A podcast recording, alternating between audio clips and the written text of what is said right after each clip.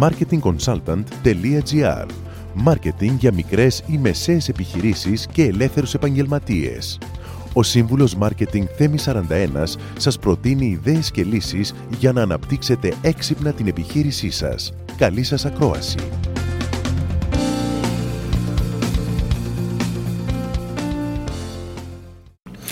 Ας μιλήσουμε τώρα για τις ραδιοφωνικές διαφημίσεις. Πώς μπορείτε κι εσείς να δημιουργήσετε, να επιβλέψετε μάλλον τη δημιουργία μιας επιτυχημένης ραδιοφωνικής ε, διαφήμισης.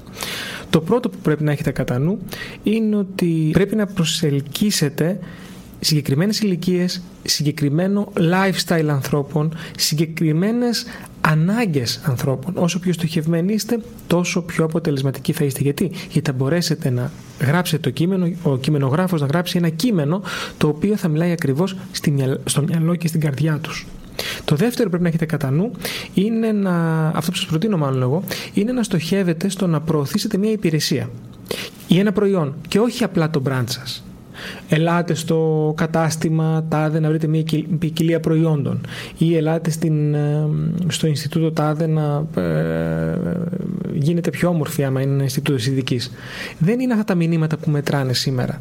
Αξίζει λοιπόν να βγείτε στο ραδιόφωνο και να μιλήσετε για κάτι συγκεκριμένο. Πουλάω αυτό, πουλάω αυτό το προϊόν, πουλάω αυτή την υπηρεσία. Γιατί ο καταναλωτής μέσα από αυτό θα καλύψει μια συγκεκριμένη ανάγκη.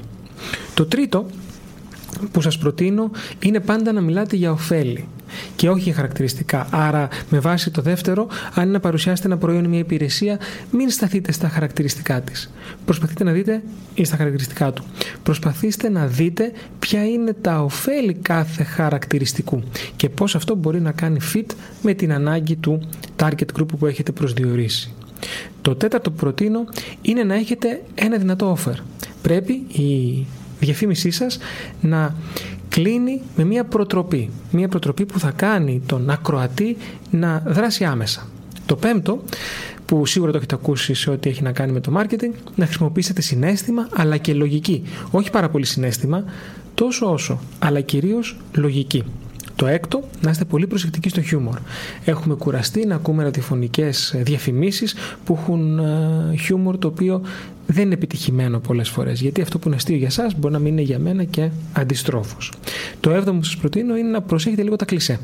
Προσπαθείτε να δημιουργήσετε ένα διαφορετικό σενάριο, κάτι καινοτόμο.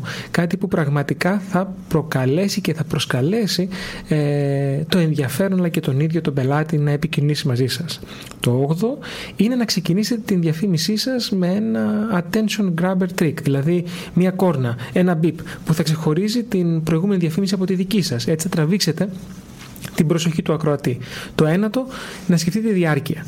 Χίλιες φορές να έχω ένα σύντομο μήνυμα το οποίο θα παίζει πολλές φορές γιατί η επανάληψη είναι η μύτη της ε, μαθήσεως ε, και όχι ένα πολύ μεγάλο και κουραστικό μήνυμα που θα λέει πάρα πολλά πράγματα. Συνήθως οι μικρομεσαίοι επιχειρηματίες θέλουν να πούνε πάρα πολλά πράγματα μέσα από ένα διαφημιστικό σποτ και αυτό είναι λάθος. Όσο πιο συγκεκριμένοι είμαστε, τόσο πιο αποτελεσματικοί είμαστε. Και το δέκατο, πάντα θα ζητάτε από τους ραδιοφωνικούς σταθμούς με τους οποίους συνεργάζεστε πολλές επαναλήψεις. Αντιλαμβάνεστε ότι η ραδιοφωνική προβολή σε μια μεγάλη πόλη όπως είναι η Αθήνα, όπως είναι η Θεσσαλονίκη, ίσως να είναι απαγορευτική. Όμως στις πόλεις της περιφέρειας η πρόσβαση σε ένα ραδιοφωνικό σταθμό και η μετάδοση ενός ραδιοφωνικού μηνύματος είναι κάτι πιο προσιτό οικονομικά και αξίζει να το αξιολογήσετε στο μείγμα των μέσων που θα χρησιμοποιήσετε για την προώθηση της επιχείρησής σας. Μόλις ακούσατε τις ιδέες και τις λύσεις που προτείνει ο Σύμβουλος Μάρκετινγκ Θέμη 41 για την έξυπνη ανάπτυξη της επιχείρησής σας. Ραντεβού με νέες προτάσεις σύντομα. marketingconsultant.gr Μάρκετινγκ για μικρές ή μεσαίες επιχειρήσεις και ελεύθερους επαγγελματίες.